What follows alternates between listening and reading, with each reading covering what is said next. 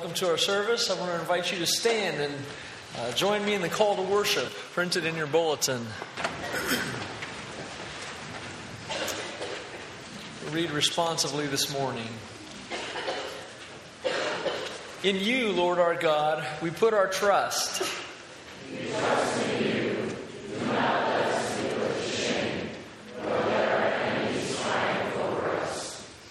No one who hopes in you will ever be put to shame, but shame will come on those who are treacherous without cause.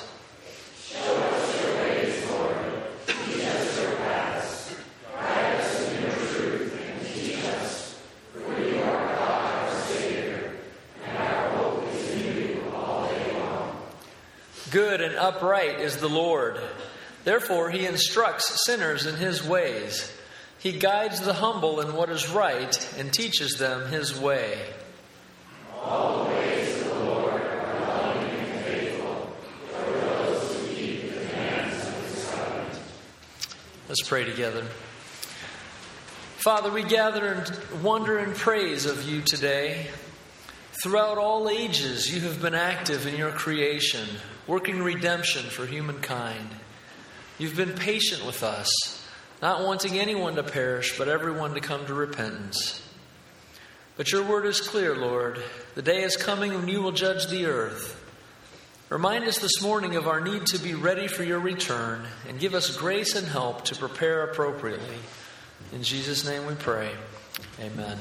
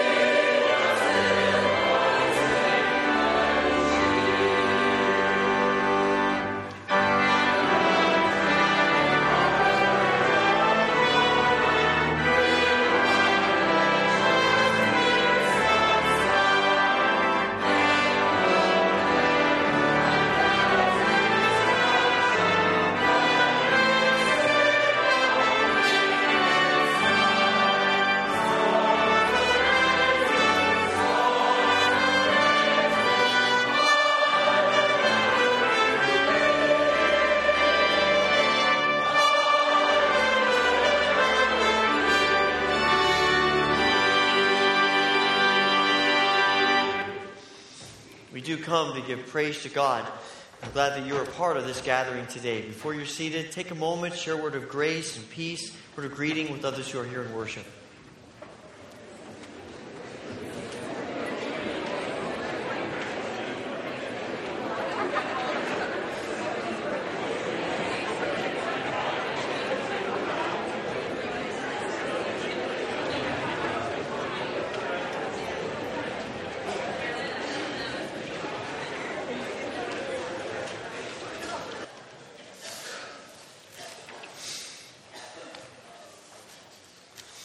There's an insert in your bulletin this morning about the missions weekend, which uh, will be next uh, coming Saturday and Sunday. We would love for you to be a part of it, not only here on Sunday morning, but Sunday night as well as Saturday. There's a brunch on Saturday. We'd love to have you attend that and also a couple of sessions uh, a part of that brunch. You can sign up today in the table in the foyer or contact the church office so we have an idea of how many people to expect. We hope you'll be a part of this gathering as we think this year just a little bit more about what's happening uh, more locally uh, around us in our, in our nation and uh, the needs that are there as we think about God at work. Tonight, please note that Koinonia meets from 5.30 to 6.30. That's a change in normal time. And next Sunday morning, we gather for worship 8, 20, 9, 40, and 11. And Rich Avery, who is the director of Wesleyan Native Ministries, will be here to speak as part of our missions weekend. On Monday, February 27th, we'll be hosting a membership class. If you're interested in joining this church or knowing more about uh, membership or the church, feel free to attend the class and uh, just let me know so we have materials ready for you. And you can contact me uh, through the church office and we'll get those ready. As always, there are a number of prayer concerns that uh, we uh, want to remember. Uh, we to add it to the list of things in the bulletin. We heard yesterday about a bombing at a uh, Samaritan's Purse Bible School in Sudan, and so we certainly want to pray for the people affected by that. And, and of course, that's not an isolated incident uh, throughout in our world of violence, and particularly against our brothers and sisters. And we want to remember them in our prayers. And also. Um, a former uh, pastor in the district, Eldon Simon, died yesterday after a lengthy illness, and his service will be here at the church uh, Wednesday morning at 11 o'clock, and visitation will be Tuesday at the Copeland Williams Funeral Home, 2 to 4 and 7 to 9, and that's for Eldon Simon. Please join me in the prayer of confession that is printed in your bulletin.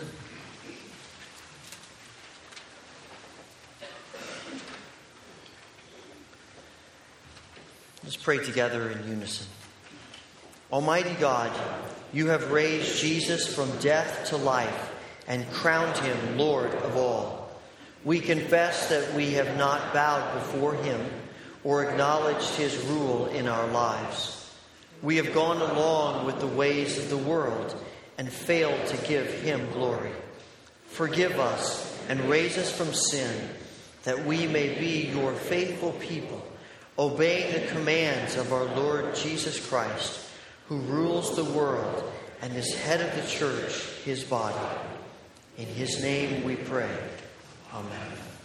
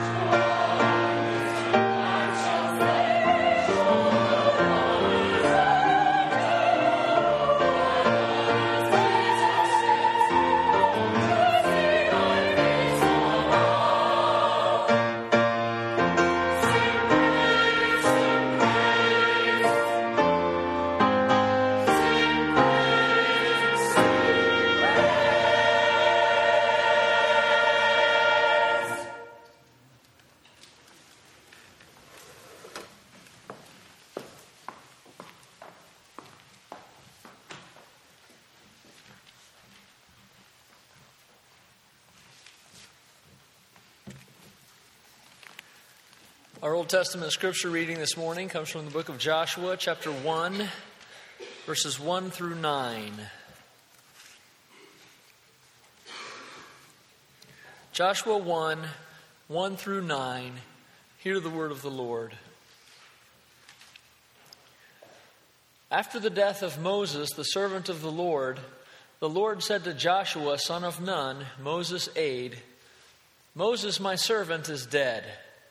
Now then, you and all these people get ready to cross the Jordan River into the land I am about to give to them, to the Israelites. I will give you every place where you set your foot, as I promised Moses. Your territory will extend from the desert to Lebanon, and from the great river, the Euphrates, all the Hittite country, to the great sea on the west. No one will be able to stand up against you all the days of your life. As I was with Moses, so I will be with you. I will never leave you nor forsake you. Be strong and courageous, because you will lead these people to inherit the land I swore to their forefathers to give them. Be strong and very courageous. Be careful to obey all the law my servant Moses gave you. Do not turn from it to the right or to the left, that you may be successful wherever you go. Do not let this book of the law depart from your mouth. Meditate on it day and night, so that you may be careful to do everything written in it. Then you will be prosperous and successful. Have I not commanded you? Be strong and courageous. Do not be terrified. Do not be discouraged, for the Lord your God will be with you wherever you go. This is the word of the Lord. At this time, I invite you to stand with me for the singing of the doxology as our ushers come forward to receive our morning tithes and offerings.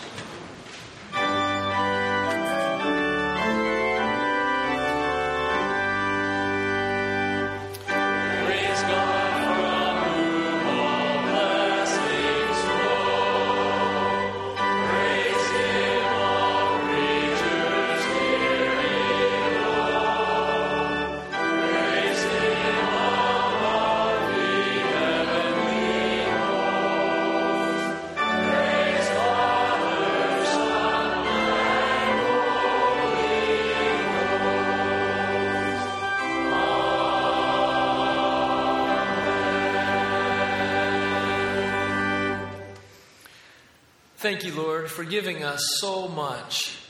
All we have comes from you, and in you we have all that we need. And now this morning, we want to give back to you as our act of worship a portion of all that with which you have blessed us. May these, our tithes and offerings, be an acceptable gift to you, we pray. Receive them and use them as you see fit, for your honor and glory, and for the advancement of your kingdom. In Jesus' name, amen. Curitiba.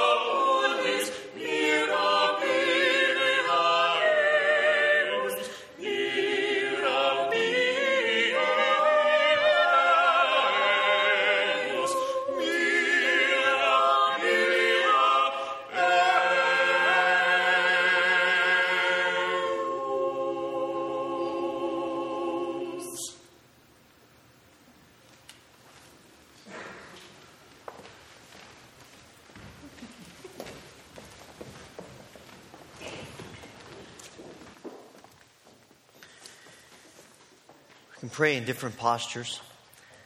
Sometimes it's we just feel that what we need to do is to stand, sometimes to sit, sometimes lay laying prostrate on the floor, other times kneeling. This morning, as we come together to pray, if you would like to kneel, invited to come to the altar and to join me as we pray together.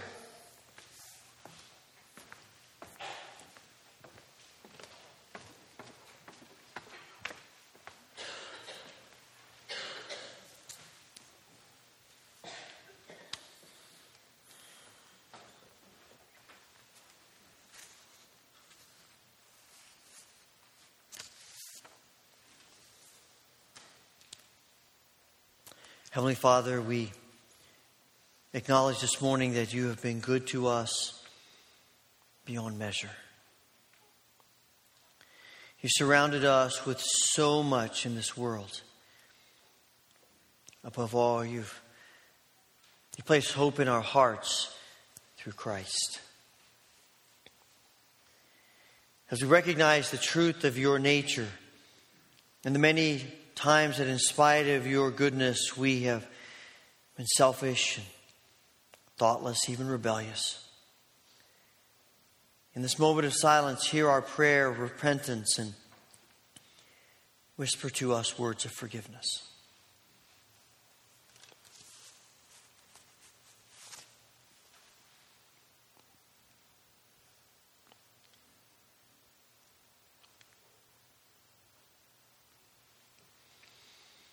Father, we pray not only for ourselves, but we ask in your mercy that you will minister to the lives where there is sickness, pain, suffering, grief. We pray for your grace, whether the struggle is at work or at home or at school or in the church. In this moment of silence, hear our prayer of intercession. Bring healing and grace and peace to each of our needs.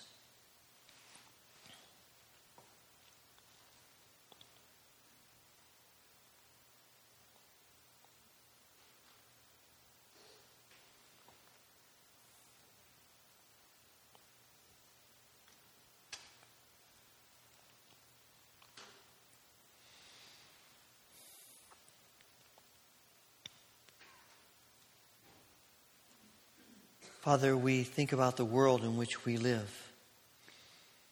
We're grieved by so much that goes on in our world bloodshed and violence.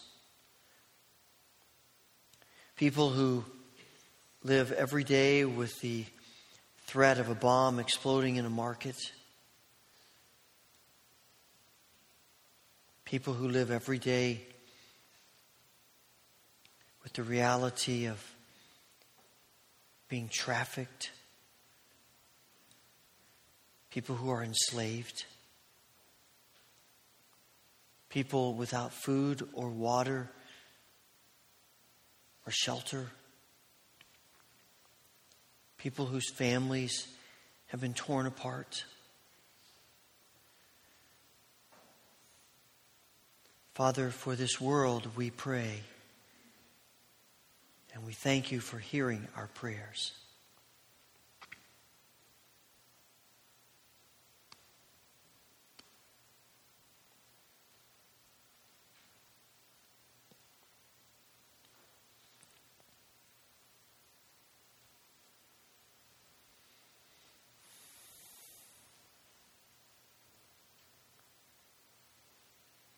Father, we ask that you would open our eyes to see as you see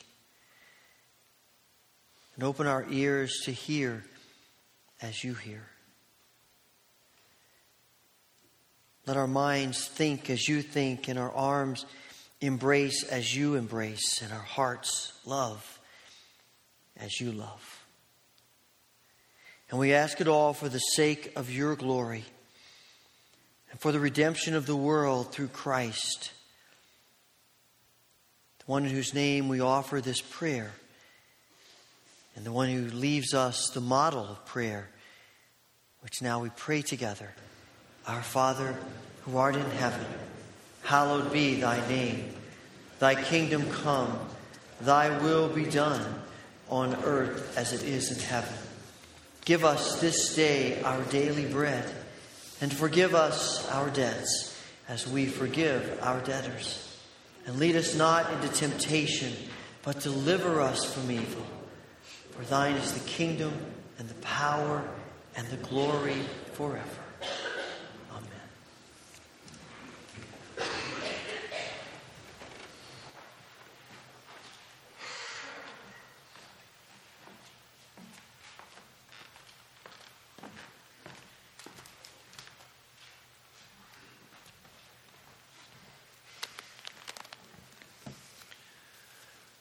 Our New Testament scripture reading is from Matthew chapter 25, verses 1 through 30.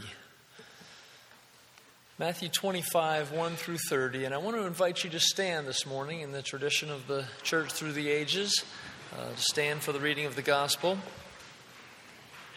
and remain standing for the hymn. Matthew 25, 1 through 30. Hear the word of the Lord this morning. At that time, the kingdom of heaven will be like ten virgins who took their lamps and went out to meet the bridegroom. Five of them were foolish, and five were wise. The foolish ones took their lamps, but did not take any oil with them. The wise, however, took oil in jars along with their lamps. The bridegroom was a long time in coming, and they all became drowsy and fell asleep. At midnight, the cry rang out. Here's the bridegroom, come out to meet him. Then all the virgins woke up and trimmed their lamps. The foolish ones said to the wise, Give us some of your oil. Our lamps are going out. No, they replied, there may not be enough for both us and you. Instead, go to those who sell oil and buy some for yourselves. But while they were on their way to buy the oil, the bridegroom arrived. The virgins who were ready went in with him to the wedding banquet, and the door was shut. Later, the others also came.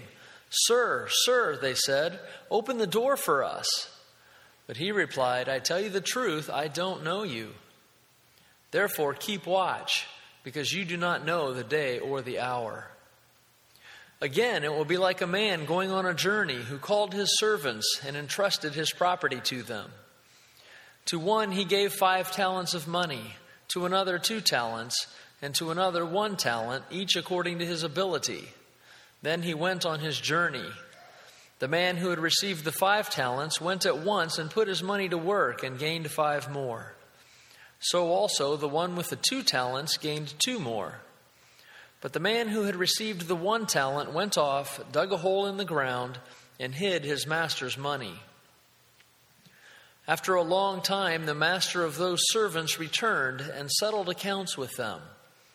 The man who had received the five talents brought the other five. Master, he said, you entrusted me with five talents. See, I have gained five more. His master replied, Well done, good and faithful servant. You have been faithful with a few things. I will put you in charge of many things. Come and share your master's happiness. The man with the two talents also came. Master, he said, you entrusted me with two talents. See, I have gained two more. His master replied, Well done, good and faithful servant. You have been faithful with a few things. I will put you in charge of many things. Come and share your master's happiness. Then the man who had received the one talent came. Master, he said, I knew that you are a hard man harvesting where you have not sown, and gathering where you have not scattered seed. So I was afraid and went out and hid your talent in the ground.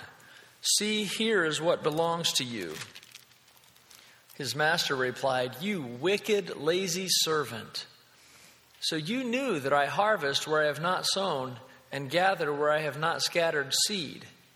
Well, then, you should have put my money on deposit with the bankers so that when I returned, I would have received it back with interest.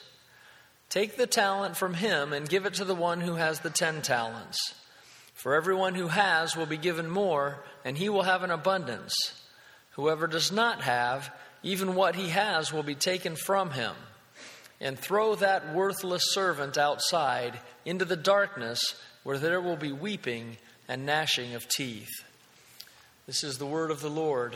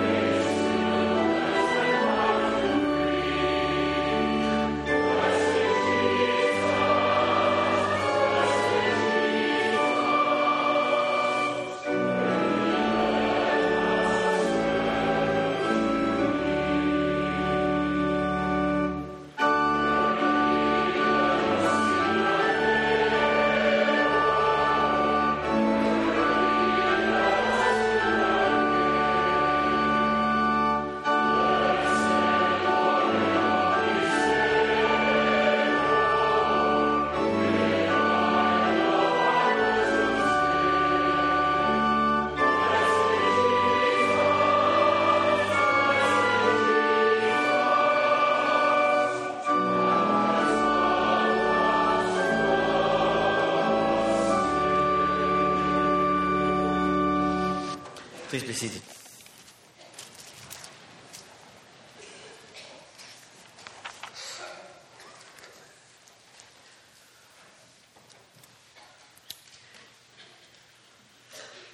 I look outside and notice that it's February 5th and there's no snow on the ground. And it's kind of warm.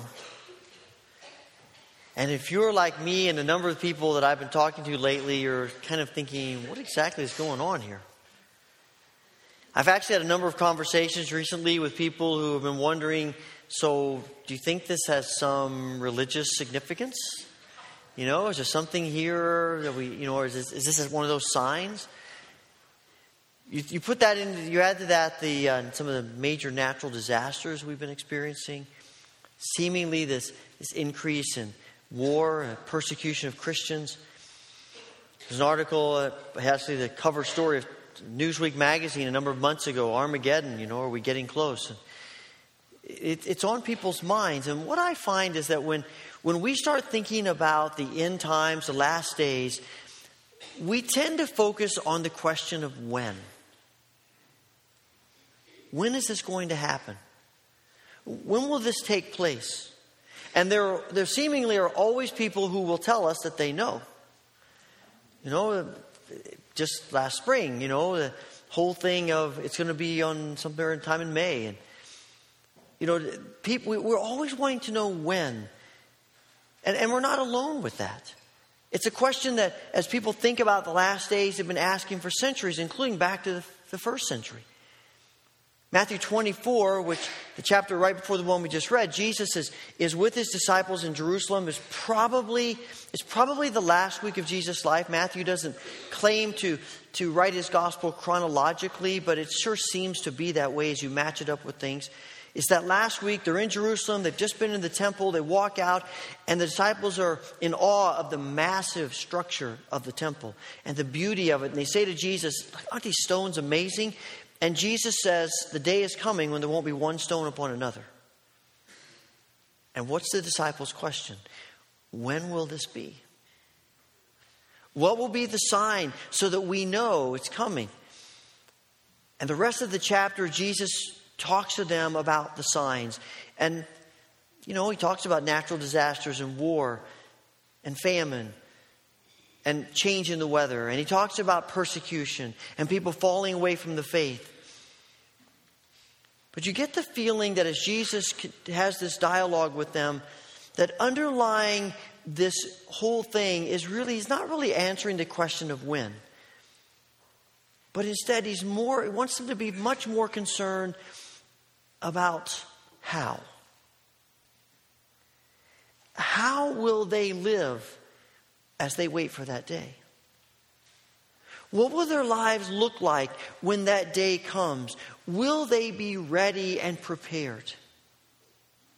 And he says in the midst of this discourse that the people who stand firm in the faith will be saved. And you can almost hear the disciples saying, What does that mean to stand firm? How, how do we get prepare?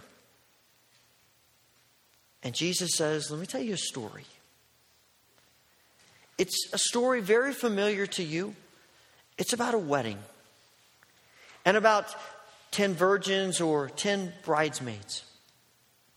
Now, you know, you have to remember weddings, we have some different rituals to our weddings than they had in the first century. In the first century, as best we can understand it, the, the bride and her bridesmaids would go to her house on the day of her wedding. But they and the groom would come to get them. But they had no set time as to when the groom was going to come. They just had to wait and be ready. Most of the time it took place at night after the day of working. And so they all had lanterns, and, and these lanterns were a little bit different than just a typical lantern. They had some special things to it. Most people think probably had a dome over it, something that identified it as a wedding lantern. And the, and the lantern became sort of your entry ticket into being a part of the wedding procession because when the groom came, and he, and he picked up the bride and and her bridesmaids along with his groomsmen. They made this long procession through the streets of the city and ended up typically at the groom's house or someplace where they had the ceremony and the big feast afterwards. And you weren't a part of the ceremony and you weren't a part of the, of the procession if you didn't have the right lamp. And the lamp was lit so you could see where you were going. And Jesus says there are 10 bridesmaids waiting at the bride's house, and five of them he calls wise, and five of them he calls foolish. Now, the Greek word for foolish you uses here is moros, which another form of that is moron. And so, in essence, Jesus says you have five bridesmaids who are wise, sensible, and you have five bridesmaids that are something else. And what sets them apart is that the wise bridesmaids understand that they may be here a while, so they bring extra oil. And the ones that are foolish decide that they'll take their chances. And so they wait. And I, I suspect that you might imagine the bridegroom probably likes to play a little cat and mouse game with the bride and her bridesmaids and trying to surprise them and make them wait as long as possible and so they fall asleep. And, you know, nothing wrong with falling asleep. That's not the issue. The issue is what happens when they wake up. And they say, The bridegroom is here, he's coming. And they trim their lamps. And the five foolish realize they don't have enough oil. And so they ask the others, Can we have some of your oil? No, we don't have enough for ourselves. Go get some yourself. And so they go off. And by the time they get back, the procession has ended. The people have gone into the wedding, into the feast, and the door is shut. So I'm assuming they may live in a place like Houghton where you can't just, you know, walk down the block and get the oil you need, but you got to drive a ways. right? And they knock on the door fully expecting to get in. But the bridegroom says, I don't know you. And Jesus says, Keep watch. And the moral of the story is if you want to be rewarded by God, be sensible, prudent, cautious.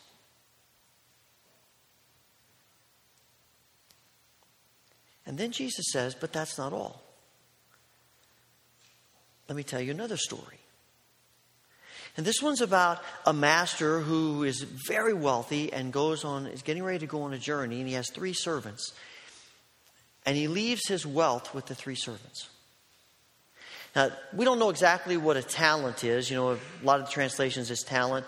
I think the one that was on the screen this morning says bags of gold, and that's probably appropriate because we don't really know. It might be property, it might be money, some kind of way of identifying wealth that you can put your hands on, some kind of liquid asset.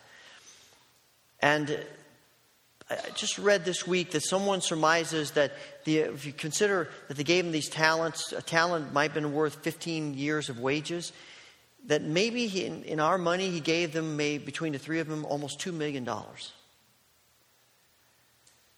And he gives to one five, to one two, and to one one. And he leaves. And, and the one with five and the one with two go off and they invest theirs and, and they double their investment, which means that they must have taken a high risk to get that kind of high reward. Some people speculate that maybe they started a business. We all know starting a business can be a tricky thing. All it takes is one bad crop. All it takes is, is the economy taking a dip. And we know businesses are dying all over the place. They take a huge risk. The third guy takes his, his bag of gold or his talent and he goes to his house and buries it in the backyard. Sometime later, the master comes back and he says, Okay, guys, what do you got for me? And the guy with five says, I got five more. And the guy with two says, I got two more. And the master is elated. Way to go, guys. That's awesome. Good for you. It's terrific. In fact, I, I'm so pleased with you. I, I, want you to come into my home, and, and I want us to have a, a more intimate friendship. And the third guy comes and he, he says, You know, Master, I knew you're a pretty tough guy, and I didn't want to. I didn't want to lose what you gave me, so I buried it. And here it is. And, and I didn't gain any more, but I didn't lose it. And the master says, You wicked, lazy servant. Get rid of him. I don't want him in my sight condemn him to the worst place possible. And the moral of this story is if you want to be rewarded by God, take risks, be reckless. Now, the paradox of, of these two stories is, is interesting to me because, on the one hand, you have, you have bridesmaids who play it safe and are rewarded and other bridesmaids who play fast and loose with their oil and are punished. And in the other story, you have a servant who plays it safe and he's punished, and a couple of other servants who play fast and loose with their talents and they're rewarded. And we see once again this paradox, this tension of what it means to be a follower of Christ. We come face to face again with the call of God to keep two seemingly opposite truths in tension. That they are not neither they're not both half true, they're both fully true. And we're called to keep them in tension if we're going to be ready and prepared and live the way we're supposed to live as followers of Christ for when that day comes and he returns. Now, it seems to me that underlying all of the responses of both the bridesmaids and the servants, when we, when we begin to think of it in terms of, of the spiritual tone, is their view of God. Our, view of God is so essential to how we live and how we respond to God. When, before Adam and Eve sinned, they had a perfect relationship with God. When God spoke, they knew exactly what He meant. They saw God for who He was and His character and His nature. And when they looked at God, they saw Him just as He was. But the moment sin entered the world, our receptors were damaged. And our understanding of God was twisted and skewed. And we live with that today. Because of our sin, because of the sins that people do against us, because of living in a fallen, sinful world, we have a skewed view of God. We have all kinds of false views of God that we live with in ways that we imagine God. And even though God's message to us hasn't changed, and He hasn't changed, we don't see Him for who He actually is. And we don't hear Him for who he act, what He actually says. And we, we wrestle with these false views of God, and it creates all kind of havoc for us. And I think that these servants in the story and the bridesmaids in their story it's their view of God that's determining how they respond in each situation. I'm thinking about the first chapter of John's gospel. When John writes, The Word became flesh and made his dwelling among us, and we have seen his glory, the glory of the one and only who came from the Father, full of grace and truth. And it's always intrigued me that Jesus is described in his character and his nature as being full of grace and truth. And I think that's because the Father is full of grace and truth. And I think those two elements of the nature of God are underlying the, the, all the responses in the stories. When you look at the story of the bridesmaids, the five bridesmaids who are foolish, who are not prepared, I think, have a sense of apathy toward God that He really isn't full of truth. And because of that, He's not going to hold us accountable for what we do and how we live. They're not really serious about God. These bridesmaids don't really care that much about the groom or the bride because if they did, they would have taken the time to prepare. I mean, five of them do. Five of them know this may take a while. I care enough about the bride and groom. I want to be a part of this wonderful day with them that I'm going to take the extra time and spend the extra money to make sure that I am ready when the event takes place. But the other five say, we'll take our chances. And why would they say that? Except that the bride and groom are just not that important to them. And I think they believe, whether they have a lamp lit or not, if they knock on the door, the bridegroom will say, Oh, it's no big deal, come on in. And they're surprised because he doesn't. There is a calling on our lives of godly caution, of godly prudence.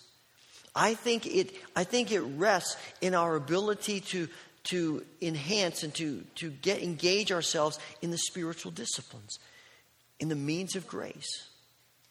It's about developing our hearts and our souls, and we can never be, we can never be too cautious about developing our hearts and our souls. And so God has given us these spiritual disciplines and the means of grace so that our hearts can begin to develop like the heart of God. It deals with how we pray. It deals with our, our reading of the scriptures. It deals with our commitment to be a body of believers and to be accountable to each other and to connect with each other and to share life with each other and to be transparent with each other. All of the ways in which God gives us that we use to develop our hearts and our souls, we cannot be too cautious and too prudent about doing that. So, the question that keeps coming to us is Are we really taking advantage of the means of grace and the spiritual disciplines to develop our hearts? When we think about our our discretionary time, how much of that time is being spent in prayer, in studying the Word, in meditating upon the Word, in connecting our lives together? in putting ourselves in places where we're accountable to each other and where we encourage and challenge each other so that we have opportunities to grow with each other.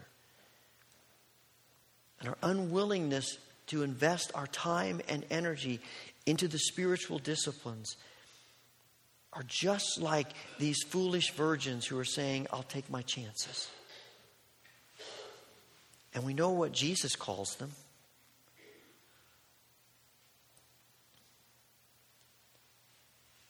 When you Look at the second story. I think that the false view of God here is about really believing that God is full of grace. And this servant who buries his talent in the ground is so afraid of the master that he won't take any risks. What's interesting to me is that the first two servants don't seem to feel that way about the master. I think they, they believe that if they take the risk, then they're doing what the master wants them to do. And they believe that somehow that if, if they take a risk and it doesn't turn out the way they want to, the master's not going to be angry with them, but instead he's going to say, Good job taking the risk. That's what I wanted you to do. And I suspect we struggle with living out our lives. It looks like the servant who buried his talent in the ground.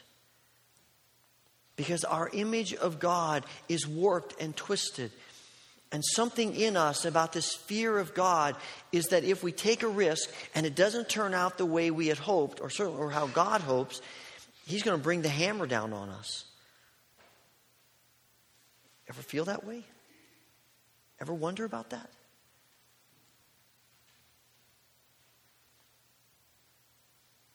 Somehow these first two servants have come to understand that it's in the risking that they're being obedient. And they're doing what the master wants. And you and I are continually called to risk. How do we risk? We don't take risks in how we develop our heart. We do take risks in how we live in this world. We take risks in, with generosity, with our resources. That's why we have, we have wanted to do the, this faith promise to give us an opportunity to say, I want to trust God about what He wants to give through me in ways that I can't really envision on my own. It comes into how we pray. Do we pray with a safety net? Or do we pray with bold and courageous prayers, asking God to do more than we could ever dream of God doing? To pray for the miraculous and to pray for God to do something more powerful than we could imagine. And you know, of course, the argument to that is what if God doesn't do it? That's God's problem, not ours. He just calls us to pray bold, confident, risky prayers. Because something in us believes that, that God can be trusted. And that God is full of grace, that even when, when our risk doesn't turn out the way we want it to, we've risked, and that's what God wants. And see, it comes down to the nature and the character of God. Because the God who's calling us to risk is the greatest risk taker who has ever been. I mean, this is the God who creates us with free will, knowing full well we're going to reject him. This is the God who, who creates us and, and, and once enters covenant with us and with Israel, even though he knows, I'm going to run after other gods. It's the God who sends his son to be the means of salvation for the world, knowing full well that we're going to put him on a cross. That's why I have a hard time believing in, in the theological idea of limited atonement. The theology that says that the cross of Christ is so precious and, and, and so meaningful that, that it can only be for people who are going to accept it and receive it positively. But that doesn't seem to fit the nature of God that I see throughout all the pages of Scripture who is continually putting himself out there and risking over and over and over again, even though the risk doesn't turn out the way he would have wanted it to be. God's calling us to risk with our love. To love in a way that is costly to us and that may not be reciprocated. You know, we're hesitant to love if we don't think and to express love if we, if we aren't sure that's going to be given back to us, right?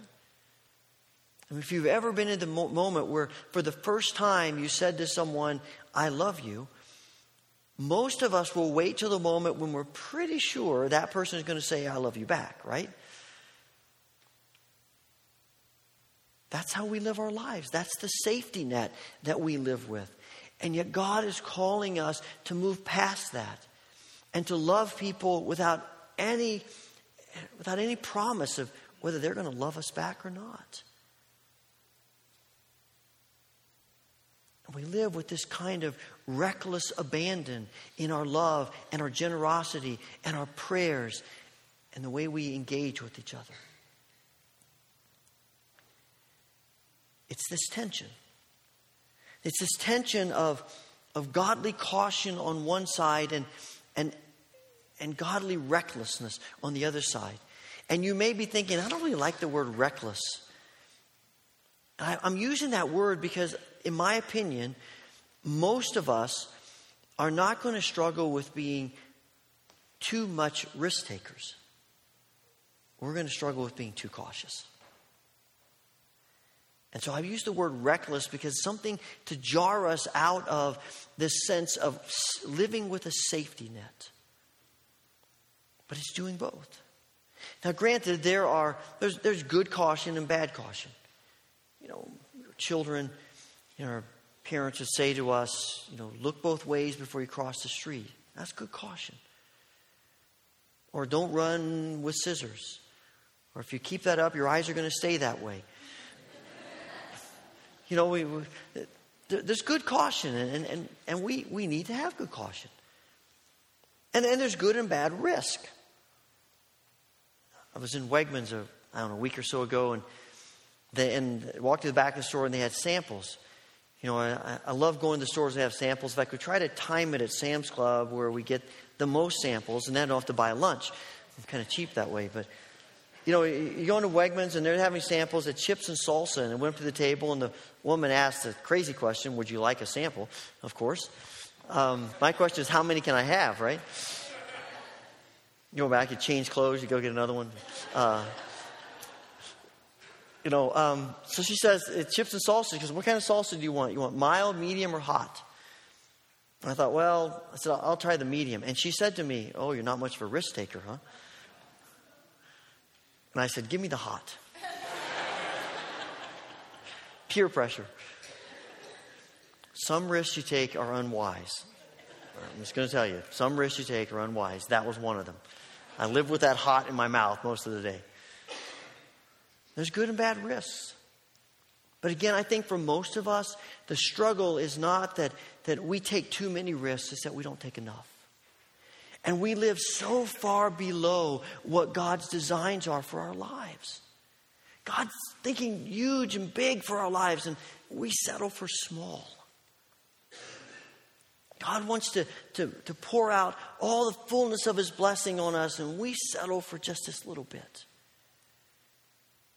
I keep going back to what F.B. Meyer once said, a pastor from another generation or so back, he said, You know, the greatest disappointment in heaven, if there are going to be disappointments in heaven, is when we come to realize all that God wanted to do in our lives if we had just let Him.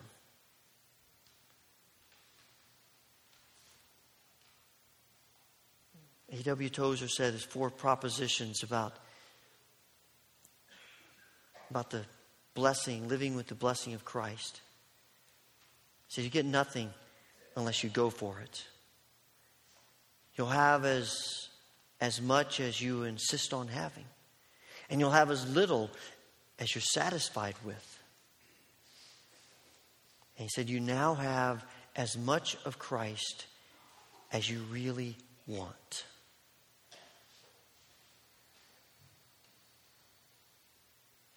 How much of Christ do we want? We live in this tension of godly caution and, and godly risk taking. And the way we know whether we are in any way adequately or appropriately living in this tension as God designs is our actions. What we do with our time, how we relate to other people, Because it's one thing to say, I believe that's true. It's another thing to live it. Because what comes out of us is really what we believe. Our actions are, are simply the result of what's truly inside of us, the priorities, the desires that we want from, from God in our lives. And the greatest threat, I think, and deception of the enemy about all of this is to cause us to think that a little bit with God is enough. That just getting by is enough. That, you know, it doesn't really matter. But it does. And in fact, the scripture tells us that there are eternal consequences to our willingness and our desire to live out our lives in this paradox, this tension of godly caution and prudence and godly reck- recklessness and risk taking. In 2005, the movie Batman Begins was released, and it's a little different movie than what I was used to. You know, I grew up in the 60s with the Adam West kind of cartoonish, uh, cheesy kind of you know, television show, the Pop and Zow and all those things. And this is a much darker perspective about Batman, but it, I like it. There's a lot, a lot underlying things in these movies. And uh, Christian Bale plays Bruce Wayne slash Batman, and his childhood friend is Rachel Dawes, who's played by Katie Holmes.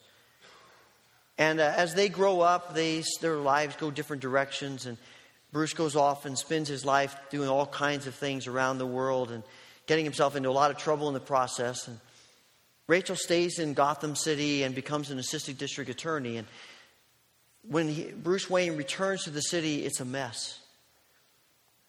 The, the, the crime lords are running everything, including the law enforcement. And Rachel, is as assistant DA, is trying to clean up what she can, but she's not making much progress. And, and Bruce Wayne's trying to figure out what he ought to do, and he's beginning to develop this idea about becoming Batman and, and what he might do about it. But he's also wrestling with all of the wealth that he has and, and just living a life where he can just kind of flaunt that and a life of frivolity and, and just doing what he wants to do. And he's on one of having one of those days of sort of flaunting his wealth and living frivolously when he has a chance encounter with Rachel. She's watched him and observes what's going on, and she understands what he's doing, and he cares a lot for her. And he sees how disappointed she is in him. And he says to her, Rachel, all of this, it's not really me. Inside, inside, inside I am more. And she says to him, Bruce, you may be that same great kid that you used to be, but it's not who you are underneath. It's what you do that defines you. And the gospel is calling us about what we do, not what we say we believe, not what we declare is important to us, but how we live our lives. What comes out of us? What are our priorities? What does that look like? As God calls us to this paradox, this tension of godly caution and, and godly recklessness, so that we can be prepared for his coming on that day by living for him this day. Gracious Father,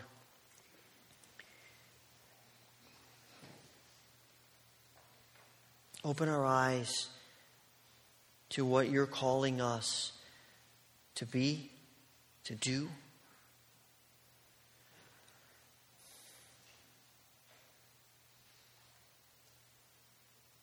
Help us to see a bit more of your call and what it means for our lives to live in this paradox, in this tension, that we might experience the fullness of who you are and intimacy with you and be ready for your coming every day through Christ. Amen.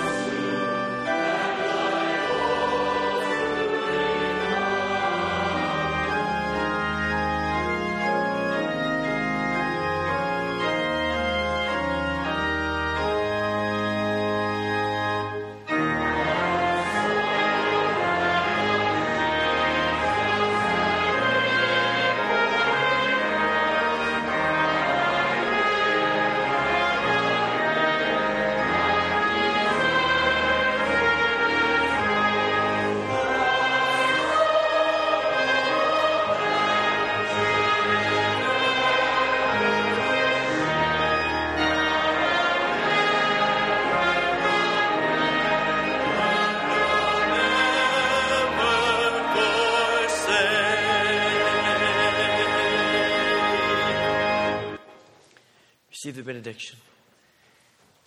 May the Lord bless you and keep you.